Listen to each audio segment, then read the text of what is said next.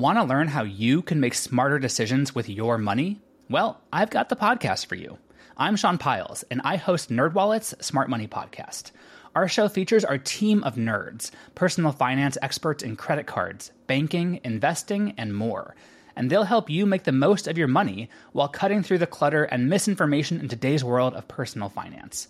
You'll get clarity on strategies to help you build your wealth, invest wisely, shop for financial products, and plan for major life events.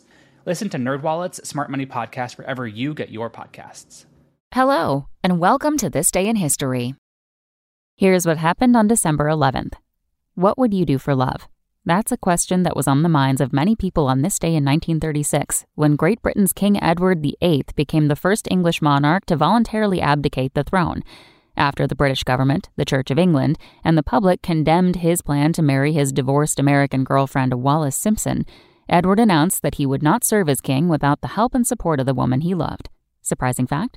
Edward's affair with Simpson began while she was still married, and although the affair was reported in American and European newspapers, the powers that be kept this information out of British news until Simpson could get a divorce. Also on this day in history, in 1941, during World War II, Germany declared war on the United States, and in 2008, billionaire conman Bernie Madoff was arrested.